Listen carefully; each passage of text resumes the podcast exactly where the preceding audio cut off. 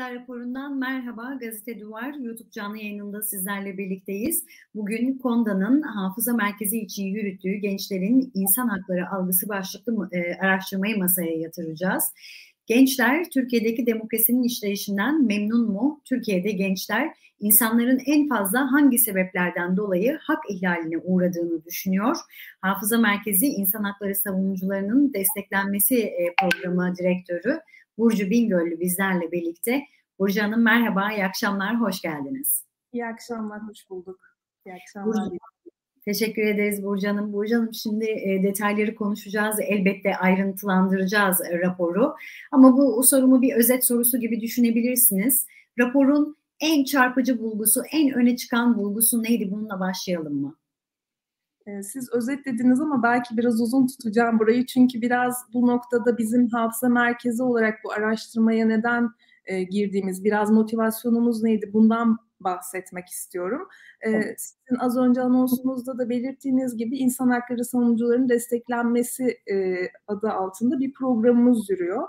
Bu programımız aslında e, hak savunucularının, hak örgütlerinin üzerlerindeki baskı ve tehditlerin görünür kılınmasına, e, özellikle son e, 7-8 yıldır e, giderek artan şekilde e, sivil alandaki daralma ile birlikte e, yargısal taciz ve karalama kampanyalarına hedef olan hak savunucuları için çeşitli dayanışma mekanizmalarının oluşturulması konularında biz son dört yıldır çok yoğun bir şekilde çalışmalar yapıyoruz. Bu çalışmalarımızın sonuçlarını da e, Sessiz Kalma Org isimli web sitemizde e, kamuoyuyla da paylaşmaya çalışıyoruz.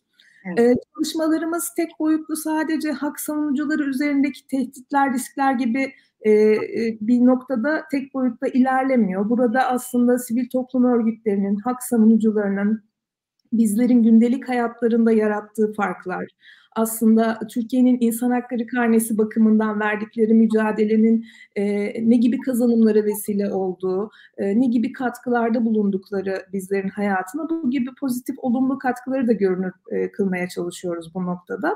Bizi bu araştırmaya iten şey e, Eylül 2021 tarihli KONDA raporuydu. Türkiye'deki insan hakları algısını incelemiştik KONDA, Civil Rights Defenders'la birlikte.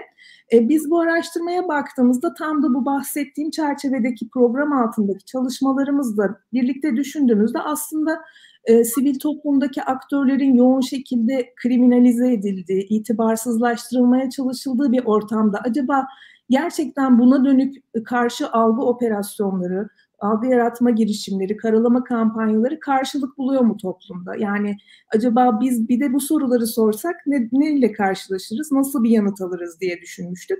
Yani bu noktaların derinleştirildiği bir araştırma yapılsa bize ne der? Temel motivasyonumuzdu. Bir yandan da gençlikle çalışmalarımız bizim son dönemde yoğunlaşmaya başladı. E, bunda da e, aslında hem akademisi hem medyası sırasıyla baskı, baskı altına alınan bir ülkedeyiz sonuçta. Sivil alanında daralmaya başlamasıyla gençlerle buluşma e, ve temas noktalarımız giderek azalmaya başladığını tespit etmiştik. E, ve e, yani onlara alan açmak, her koşulda gözetmeye çalıştığımız bir şey haline geldi.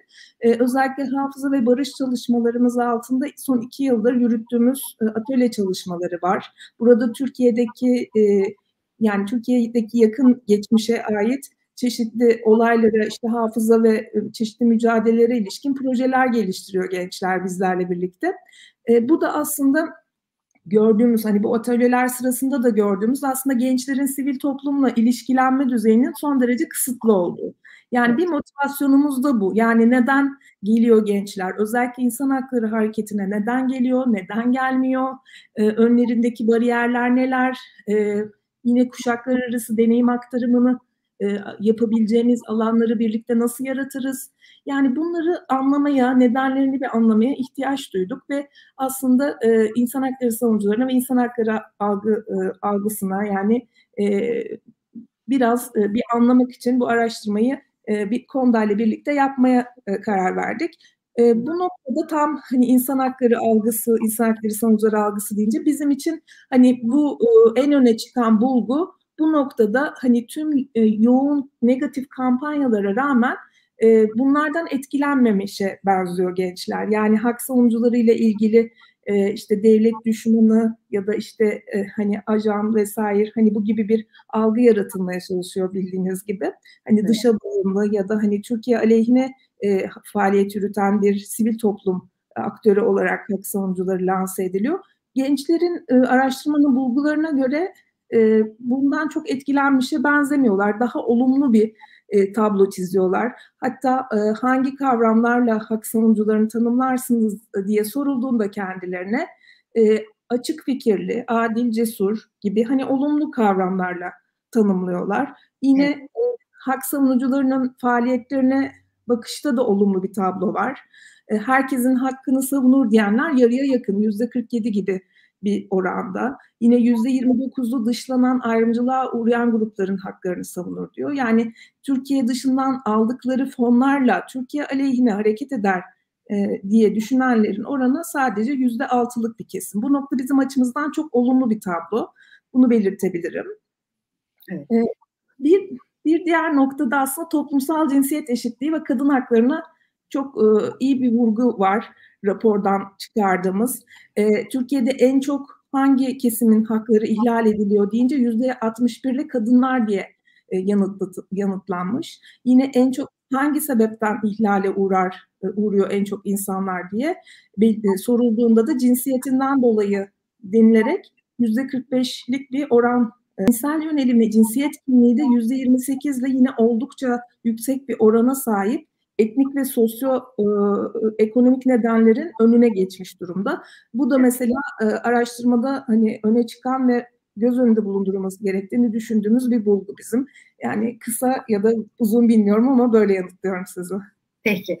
Öyleyse biraz detaylandıralım. Şimdi e, dilerseniz e, demokrasi, dem, demokrasiye bakış açısıyla başlayalım. Gençler Türkiye'deki demokrasinin işleyişinden memnun mu? Bu soruyu sorayım size. Gençlerin e, demokrasi algısı ne? Yaptığınız çalışma bu anlamda ne söylüyor? E, bunun yanıtı çok daha kısa aslında. Yani gençlerin e, araştırmanın e, sonuçlarına göre gençlerin yüzde doksanı demokrasinin e, işleyişinden, kurumların işleyişinden memnun değil. E, kendilerinden anket formunda buna ilişkin memnuniyetlerini birden ona kadar numaralandırmaları istenmişti. 5 e, ve altında e, notlayanlar demokrasinin işleyişini yüzde 90'ı buluyor. Yüzde 48'i zaten hiç memnun değilim me denk düşen bir notunu vermiş. Bu noktada aslında Eylül 2021'de bahsettiğimiz o Türkiye genelindeki anketin de oldukça üstünde. Orada hiç memnun değilim diyenlerin oranı yüzde 25. Burada e, gençlerin gerçekten hani çok daha yüksek bir oranla bunu yüksek sesle dile getirdiğini söyleyebiliriz aslında. Peki yüzde 90 e, genç yani demokrasi işleyişinden memnun olmayan çok yüksek bir rakam aslında. E, peki Türkiye'de yaşayan gençler için en önemli insan hakkı hangisi? Bunu da sorayım. Önceliği neye veriyorlar? Türkiye'deki e, insan haklarına bakışları nasıl? Biraz başta özet geçtiniz ama biraz daha derinlemesine konuşabiliriz tabii.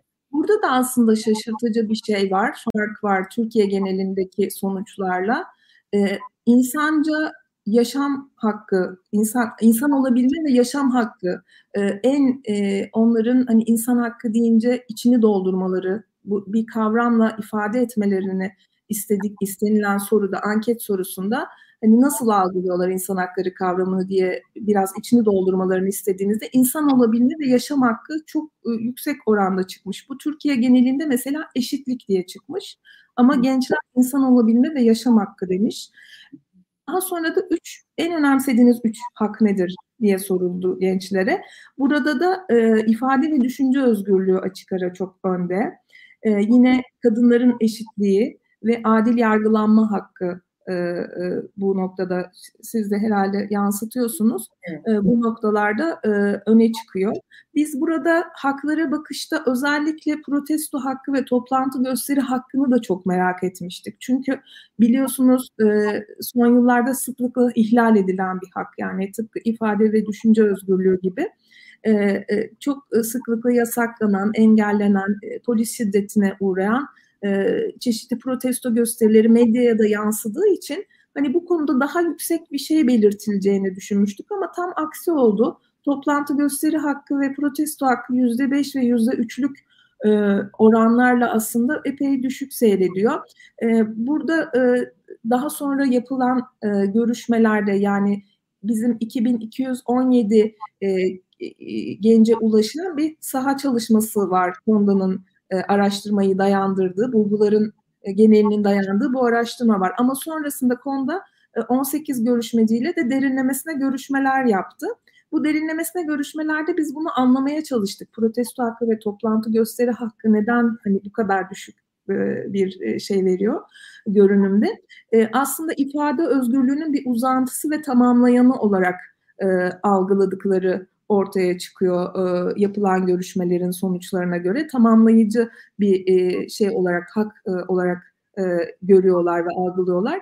Yani burada şöyle görüşmecilerden birinin ifadesi mesela ifade özgürlüğü yoksa zaten protesto da edemiyoruz, edilemez gibi bir e, şeyi var, ifadesi var. Bir de şuna dikkat çekmek gerek belki. Yani sosyoekonomik haklar bakımından çok yakıcı bir ortamdan geçiliyor Türkiye'de. Yani sadece gençler değil, tüm toplumun hani bu noktadaki e, yani e, haklarını tam bulamıyorlar ve yaşayamıyorlar e, yani barınma gibi, beslenme gibi çok temel haklardan e, mahrum olan e, çok çokça geniş bir kesim var toplumun. Gençler de bu noktada hani hem eğitime erişim hem beslenme, barınma bunları bu kadar yakıcı yaşarken ifade ve düşünce özgürlüğü gibi daha birinci kuşak haklardan bahsetmeleri, halen hani kendilerini orası üzerinden tanımlamaları da e, ilginç bir nokta olarak belirtilebilir belki. Evet. Peki şimdi e, en çok hangi insan haklarının savunulması gerektiğine inanıyor gençler onu da sormak istiyorum. Ya da şöyle soralım. Türkiye'de en çok kimlerin ya da hangi grupların haklarının ihlal edildiğine inanıyorlar? Çünkü siz %61 ile e, kadınlar en çok hak ihlaline uğruyor diye düşünüyor gençler dediniz. Onu ben yakaladım ama tabii biraz ayrıntılandıralım orayı. E, bu soru gençler açısından nasıl karşılık buluyor? Yani aslında e, burada sadece e, şiddet değil yani maaş eşitsizliği ve benzeri hani toplumun çeşitli düzeylerdeki e, yaşam biçimlerinde de yani kadınların belli düzeylerde haklarının ihlal edildiğini düşünüyorlar. E, görüşlerden algıladığımız kadarıyla e, ve hak savunucularının hani hangi hakkı en çok savunduğu ya da savunması gerektiğini düşündüklerini de sormuştuk. Burada da ilginç bir şekilde hani kadınların eşitliğini en çok savunuyorlar ve zaten bunu savunmaları gerekiyorlar gerekiyor gibi böyle bir e, paralellik çıktı. İfade ve düşünce özgürlüğü, adil çalışma koşulları, iyi, iyi bir erişim, e, eğitim ve erişim hakkı gibi e, hak savunucularının ve sivil toplum örgütlerinin daha az e, ağırlık verdiği, savunduğu e, ve daha çok savunması gerektiğini e, düşündükleri alanlar da öne çıkıyor.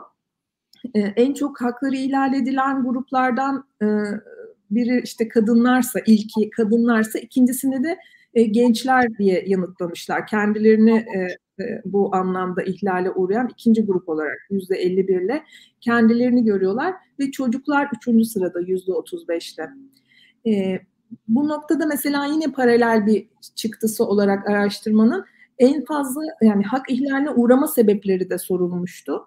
%45'te cinsiyetinden ötürü hak ihlaline uğrama e, potansiyeli oldu. Yani insanların en çok cinsiyetinden ötürü hak ihlaline uğradığı gibi yüzde 45 ile e, bu noktada aslında direkt e, aynı farklı soruların paralel bir şekilde sonuç verdiğini görüyoruz.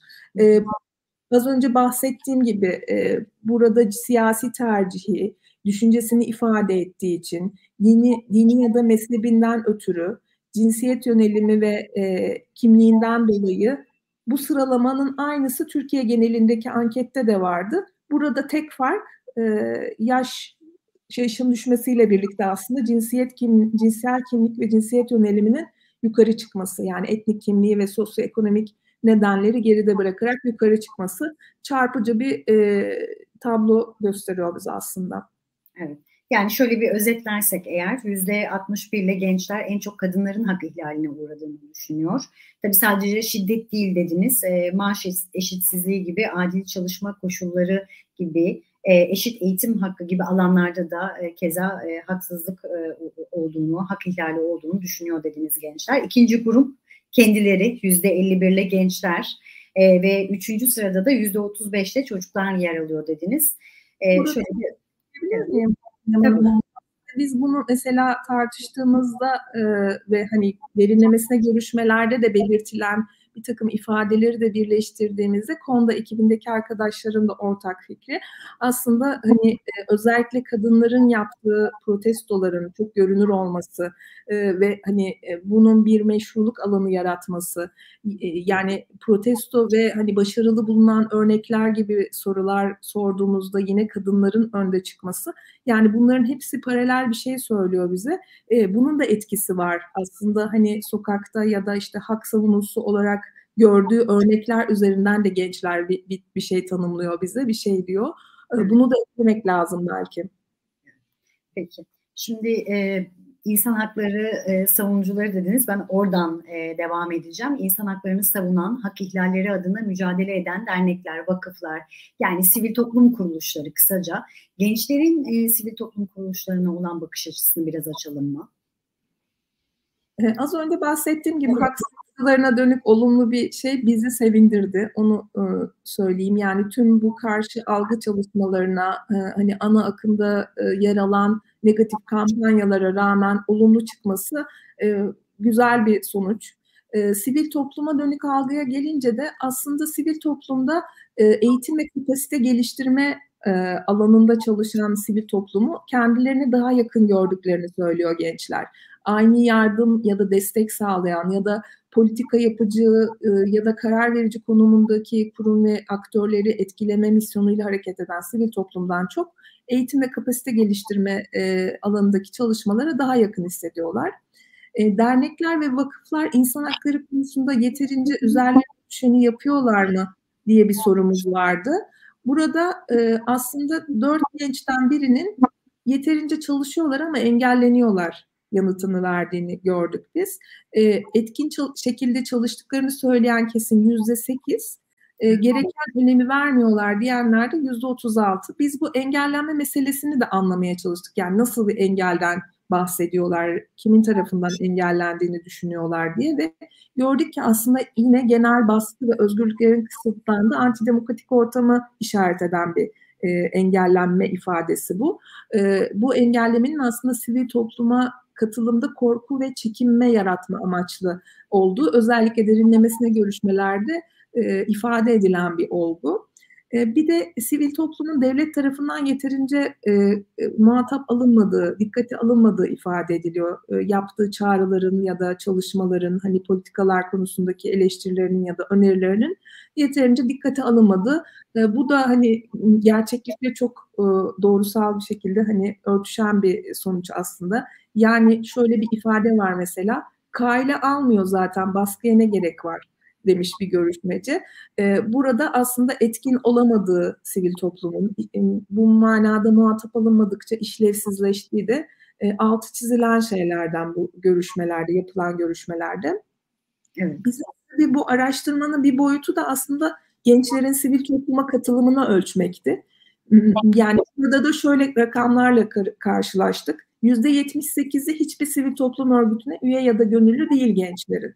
Ee, üye ya da gönüllü olduğunu belirten %22'lik kesimse %7'si öğrenci kulübü, %4'ü dernek, %3'ü vakıflara üye gönüllü. Yani burada aslında e, hepimizi ilgilendiren bir durum var yani bu sivil topluma katılım konusunda.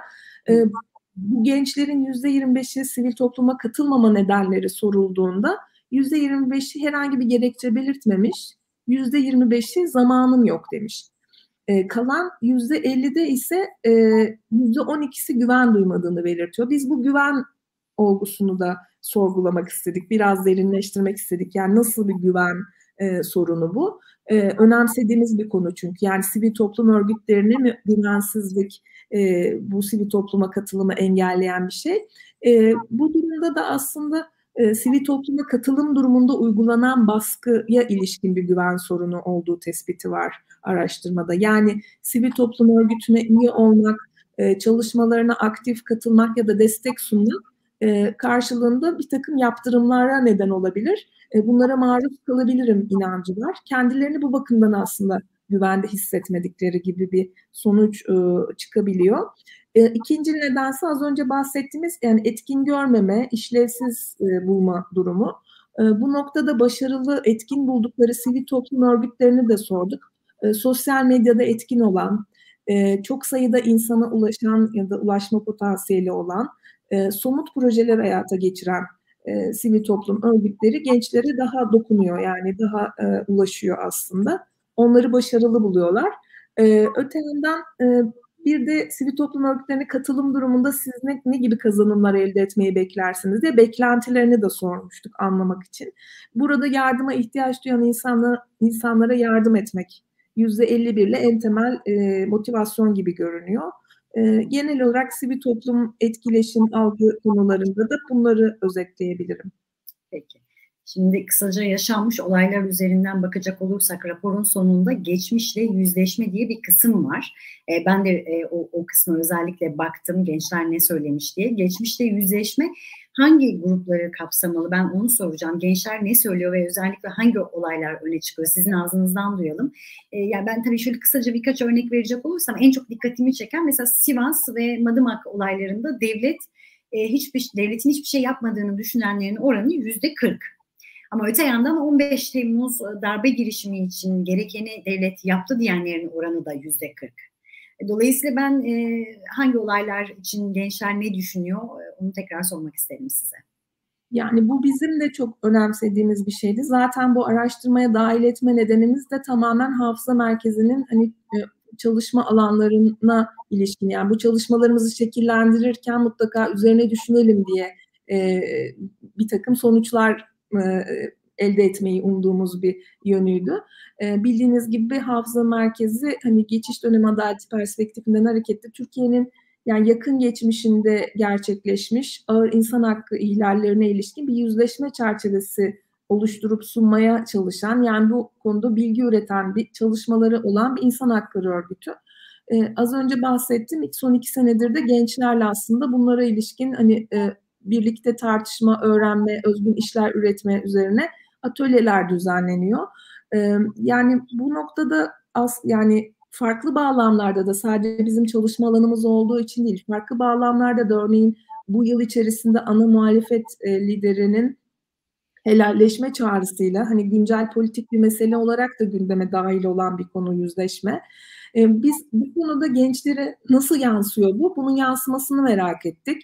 E, geçmişle yüzleşmeyi nasıl bir çerçeve içerisinde algılıyorlar? Neleri buna dahil görüyorlar? Neleri hatırlıyorlar? En önemlisi neleri hatırlıyorlar? Öncelikle bunları anlamak istedik. E, bu yüzleşme çerçevesinin kapsamını e, biraz soyut e, algılandığını söyleyebiliriz.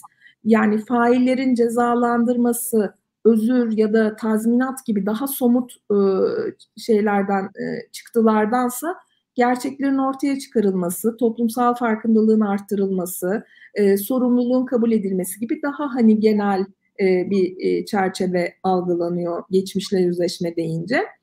E, gençlerin yüzde 43'ü e, kimliklerle yani daha doğrusu hani bu kimliklerin e, kimlikler üzerinden gelişen ihlaller ve hani meselelerle ilintili olarak bir yüzleşme gerçekleşmesi gerektiğini düşünüyorlar. Yani bir geçmişle yüzleşme pratiği olacaksa Kürtleri, Alevileri, Ermenileri, Rumları, e, hatta layık, cumhuriyetçi ya da muhafazakar Sünni kesimlerin hepsini birden kapsamalı diyen yüzde 43'lük bir kesim var. Yüzde 18'lik bir kesim ise Türkiye'de yüzleşme diye bir sorun yoktur düşüncesinde. E, bu noktada özellikle e, görüşmelerde yakın geçmişteki pek çok ihlalin, e, hak ihlalinin aslında gençlerin hafızasında yeterince yer etmediğini, yeterli bilgiye e, ulaşamadıklarını ya da sahip olmadıklarını, e, yani bu, bu gerçeklikle karşılaştığımızı söyleyebiliriz. Sizin de dediğiniz gibi hani e, kendilerine yöneltilen soruda çeşitli olaylar, ihlaller dizisi sıralanıyordu. E, yüzleşmek için bu konuda devlet ne yaptı e, diye sorulduğunda e, Sivas Madımak katliamı için yüzde kırklık bir kesim hiçbir şey yapmadı diyor. Ama derin görüşmelerde Sivas Madımak olayını hatırlamayanlar da var. Hani 1993 e, yılı çok çok uzak değil ama çok çok yakın da değil e, bir kesim yani 18-30 yaş aralığına bu soruyu yönelttiğimizi düşününce 15 Temmuz daha yakın ve tanıklık edilen bir olay olduğu için ona ilişkin oranın yüksek çıkması biraz daha belki anlaşılır. Hani daha hatırlanan e, bir şey olduğu için belki.